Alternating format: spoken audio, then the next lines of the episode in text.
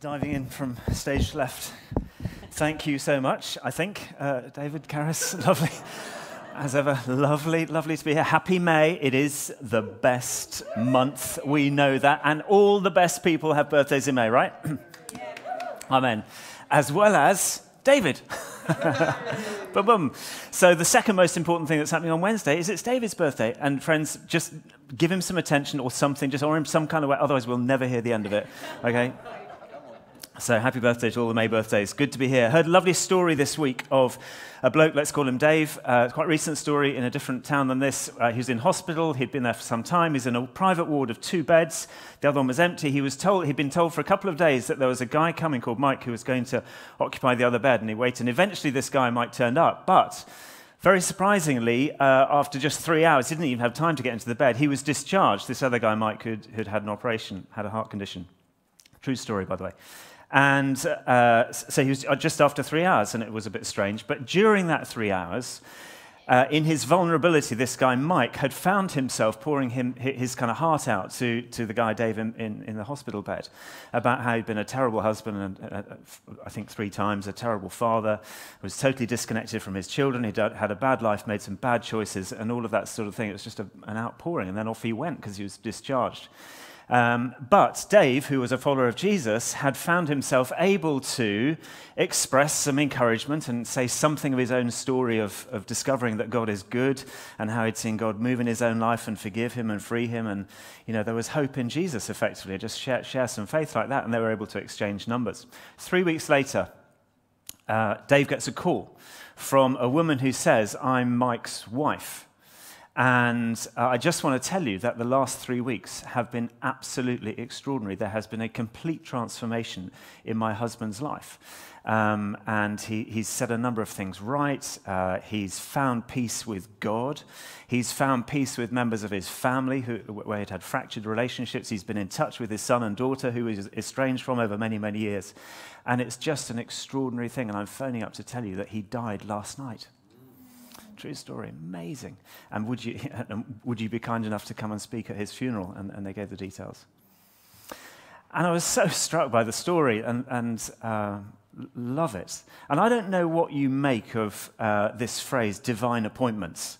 Uh, personally, I, I quite like it, but that kind of extraordinary, unpredictable, unplanned, not in anybody's calendar, uh, a bit odd, um, but it sort of happens a coming together with God's divine, unmistakable fingerprints all over it of, of, of two people or, or some people, whatever, that leads to something fruitful and unexpected by way of, of blessing.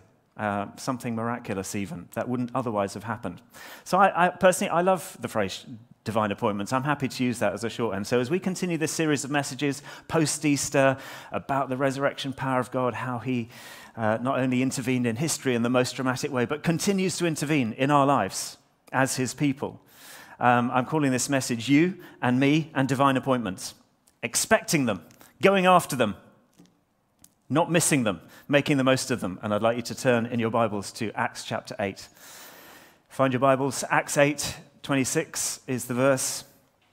A little story here, a little bit of background while you're finding it. Acts chapter 8. It's really good to have it in front of you. The main character that we're, we come across here is Philip. You probably know this crops up uh, three times actually in the New Testament, and this is not the same Philip who was one of the 12, one of the original apostles. He's one of the seven selected in Acts chapter 6, delegated to do some, some, uh, some management tasks and some organizing so that the, the apostles themselves can be released to do the things that they need to focus on, which is teaching and prayer. So Philip is one of those seven. Um, in Acts 21, a little bit later on, we come across him again living in a place called Caesarea, and he's described there as Philip the evangelist one of the seven, and he has four unmarried daughters who prophesied. Kind of intriguing, one of those little intriguing little uh, details. We don't know much about them, but they were unmarried, and the key thing about them was that they had this amazing prophetic gift. And here we are. The third reference is in Acts chapter 8, as you found it. And if you're just to glance at the beginning of the chapter, you see that Saul later becomes Paul after he's knocked off his horse and gets blinded by God and you know, has his life turned around. But Saul, is, uh, in this moment, is persecuting the church. He's really gunning, gunning for these Christians, these followers of Jesus. And so they get scattered uh, in their sort of fear and, and, and, running away and so on. And uh, we find Philip then scattered to Samaria, that's north of Jerusalem by a bit, and he's faithfully, if you look at the beginning of the chapter, faith, continues to faithfully speak, demonstrate, boldly kind of go about Christian witness to the things that he's seen and heard, and amazing things are happening. There's this kind of rally, revival, whatever. Uh, healings are happening, uh, demons are getting cast out of people, the gospel's being preached, people are coming to faith, their lives are being turned around on a big scale. Talks about crowds in this city, verses 4 to 8 right there. And then there's a situation, funny story, individual story about this strange chap called Simon the Sorcerer. You need to read that for yourself. Sounds a bit like something out of a kids' TV program. You get Percy the Pig and Thomas the Tank Engine and Simon the Sorcerer. And something happens to him and he gets changed. And then we arrive at uh, verse 26. Talk about a divine appointment. Some of you will know the story well, but let's read it and enjoy it again together. This coming together. An angel of the Lord said to Philip, Go south now to the road, the desert road that goes down from Jerusalem to Gaza. So he started out, and on his way, he met an Ethiopian eunuch, an important official in charge of all of the treasury of Candace, which means the queen of the Ethiopians. And this man had gone to Jerusalem to worship, and on his way home, he was sitting in his chariot reading the book of Isaiah the prophet. And the Spirit, Holy Spirit, told Philip, Go up to that chariot and stay near it. Obviously, wasn't running, you know, going too fast. Philip ran up to the chariot. He heard the man reading Isaiah the prophet, and he said, Do you understand what you're reading? Philip asked. Well, how can I? The man said, Unless someone explains it to me. So he invited Philip to come up in, into the chariot and sit with him. And this is the passage of scripture that the eunuch was reading. He was led like a sheep to the slaughter, as a lamb before its shearer is silent so he did not open his mouth. In his humiliation, he was deprived of justice. Who can speak of his descendants, for his life was taken from the earth? The eunuch asked Philip, Tell me, please, who is the prophet talking about, himself or someone else? And then Philip began with that very passage of scripture, and he told him the good news about Jesus. And as they traveled along the road, they came to some water. The eunuch said, Look, here's water. Who can stand in the way of my being baptized? And he gave orders to stop the chariot. And then both Philip and the eunuch went down into the water, and Philip baptized him. When they came up out of the water, the Spirit of the Lord suddenly took Philip away again, somewhere else, and the eunuch didn't see him again, but he went on his way rejoicing. Philip, however, appeared at Azotus and traveled about preaching the gospel in all the towns until he reached Caesarea. You may or may not be familiar with the story. Brilliant, divine appointment. We read those stories and go, that's amazing. I love, love coming across those, don't we? Rich, full of interest. And...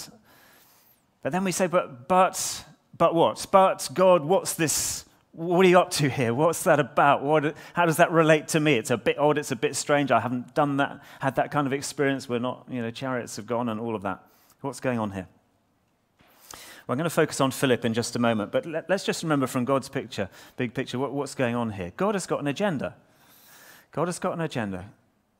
Had one then, has had it for all time, he's got it now. What's his agenda? In my language, he's gathering a family. God's big agenda is he's gathering a family. He always has done from the start. Put simply, to be with him now here on earth, and then one day to be with him forever in glory in heaven.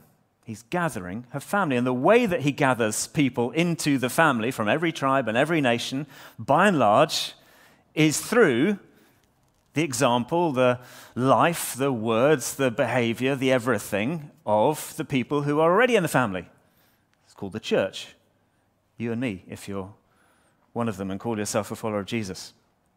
That's basically how he does it. We're equipped and trained and empowered to do so by the Holy Spirit to gather people into God's family. That's what he's up to.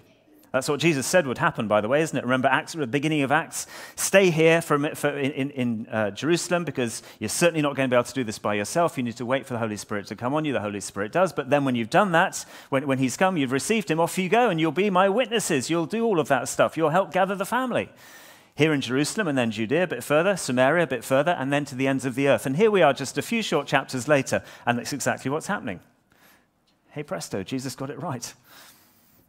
The gospel is spreading fast, partly through persecution, the scattering that's happening. And here's Philip and others. They've made this huge impact in Samaria, and now the Lord sets up this divine appointment. And off the back of this one, one encounter, by the way, with this influencer, as I guess we might now call them, from Ethiopia, Not only, of course, does his life get transformed, but Christian tradition is pretty strong on this. He then, because he had an influential position, was able to take the good news of Jesus, and, and good things began to happen uh, in, in the part of Africa where he was from. Ethiopia was, then was probably what Sudan is now, something like that. 500 miles south of Jerusalem, within a short space of time, the church gets going there and has had a presence there and a witness ever since, 2,000 years on. And by the way, in brackets, let's not just see this as a strategic move of God, just how can I get the gospel there? Picture yourself as the Ethiopian, and we'll come back to this in ministry time, I think, because where David has rightly taken us. Here's a beautiful, precious example of a, man going, Wow, God knows me. God sees me. I'm traveling on this. I've, I've, been in Jerusalem. I'm not quite sure what it was all about. I've got this book in front, these scriptures. I know something about it. We don't know everything about his background.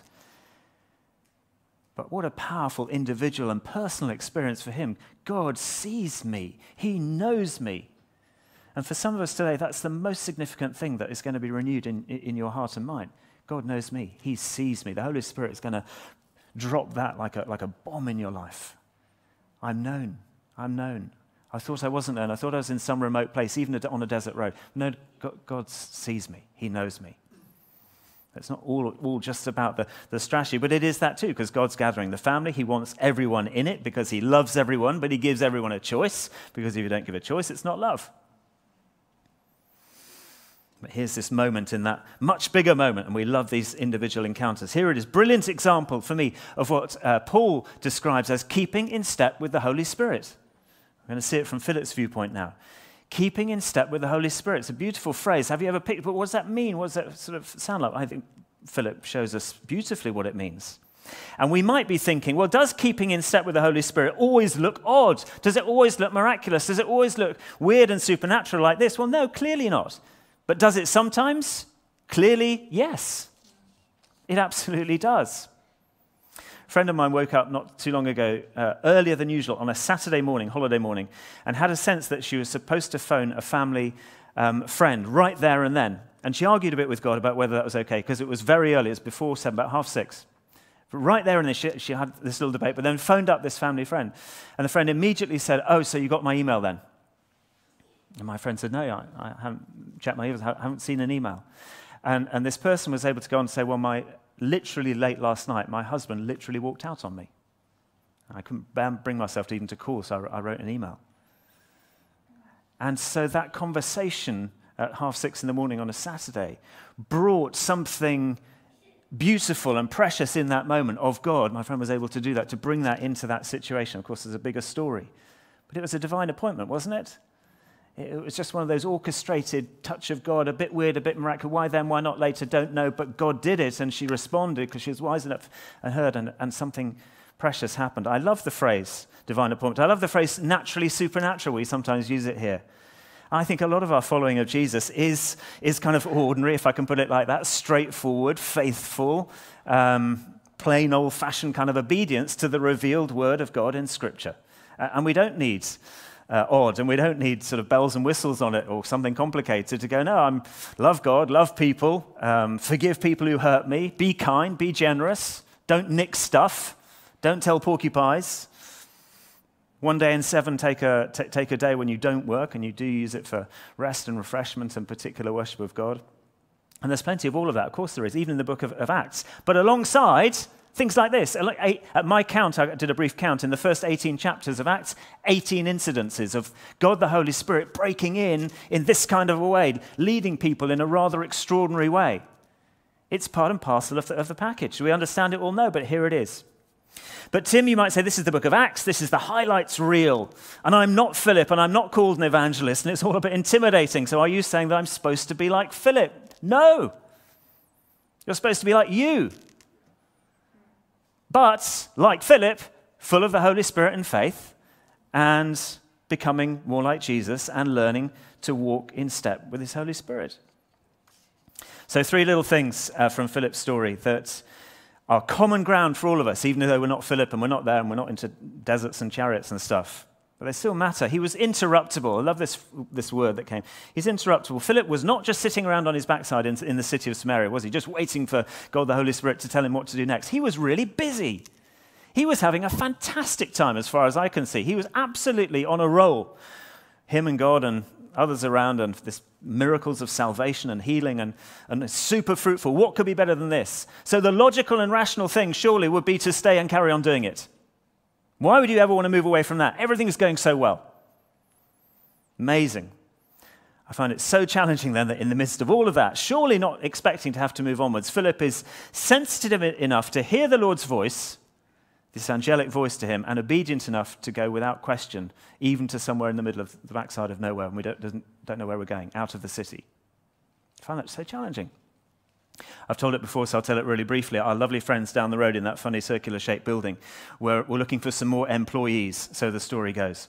And so they invited the shortlisted candidates into a room, and it was quite a noisy room and reception area, and there's phones ringing, there's noise outside, and all that kind of business. And they just sat there told to wait before their interview time happens. And there was a particular moment where one of them got up and, and went out, and, and you know, they, all the rest just sort of stayed there waiting. And then a short time later, um, the boss kind of came in and said, Thank you very much for, for coming for the interview uh, for this job to be a spy.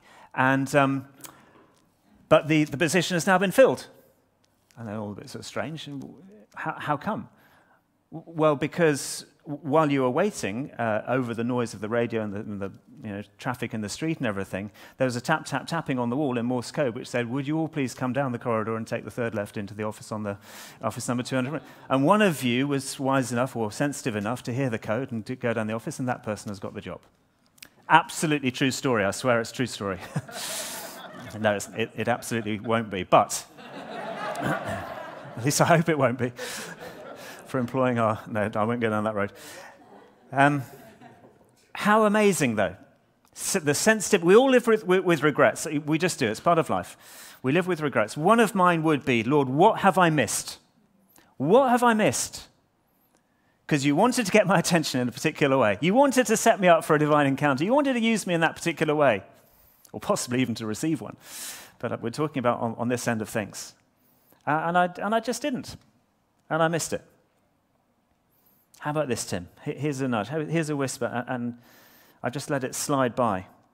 Well, what if Philip had missed it in the story? We wouldn't have the story in the, in the Bible for the, in, in, the first place. But what if he had missed it? Would God have found a different way of getting his message through to, to people uh, down in Ethiopia? Yeah, probably. I, I don't know. We can't particularly answer that question. But something precious would have been missed. And friends, I'm pretty confident there's a bunch of people in the room and maybe online think, I, I don't, I, I want to, if this is for me, I want to be part, I want in on that. I don't want to miss stuff like that. I want to be part of this. Part of this keeping in step with the Spirit, which looks like this too.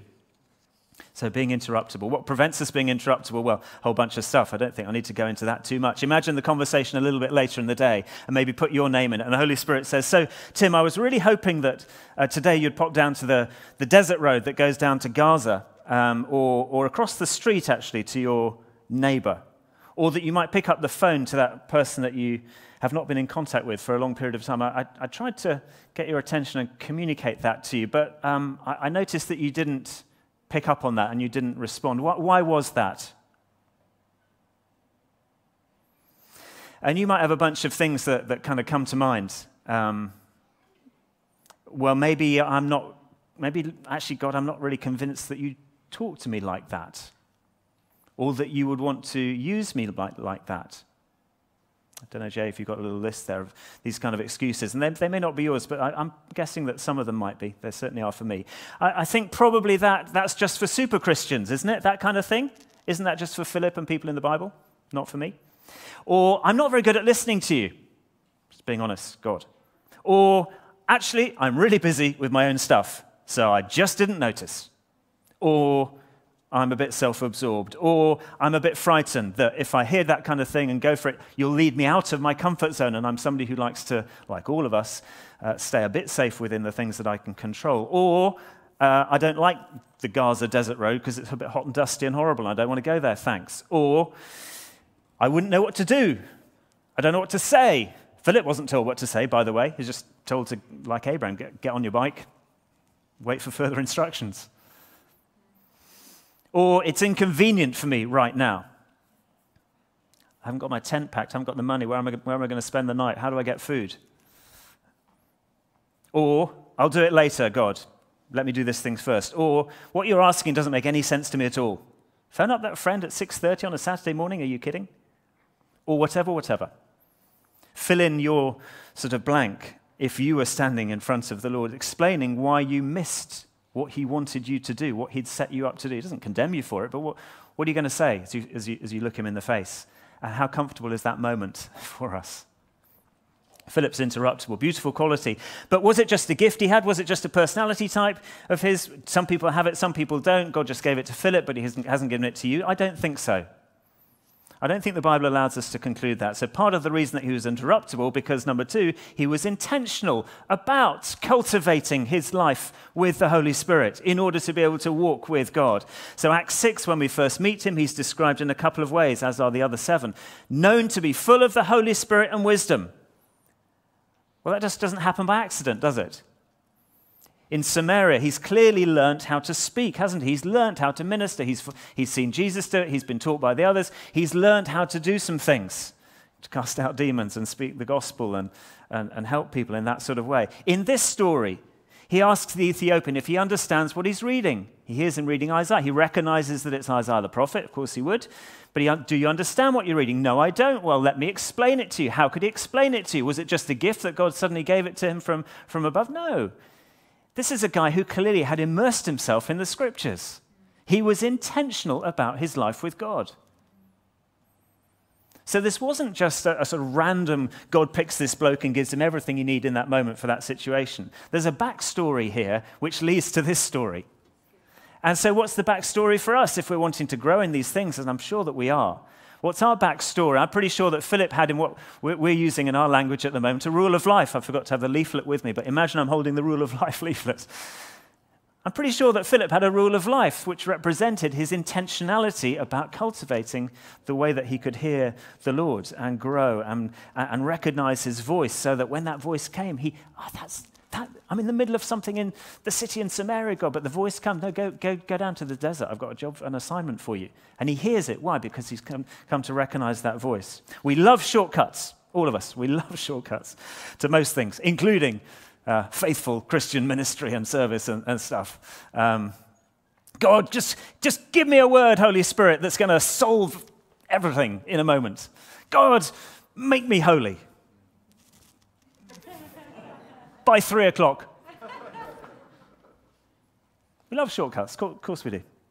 Sometimes God's amazing and does shortcuts, but by and large, He doesn't. In our parenting, um, Hills and I always used to say and say to others now to get those amazing highlight reel, precious, intimate, quality moments with your kids. Those of you who've got kids, you know, you know what that's like. Just the, oh, the, the unforgettable thing that you know, that precious, precious quality moment. In order to get that, you need quantity. You need the ordinary hard yards of parenting, and then out of nowhere comes a quality moment.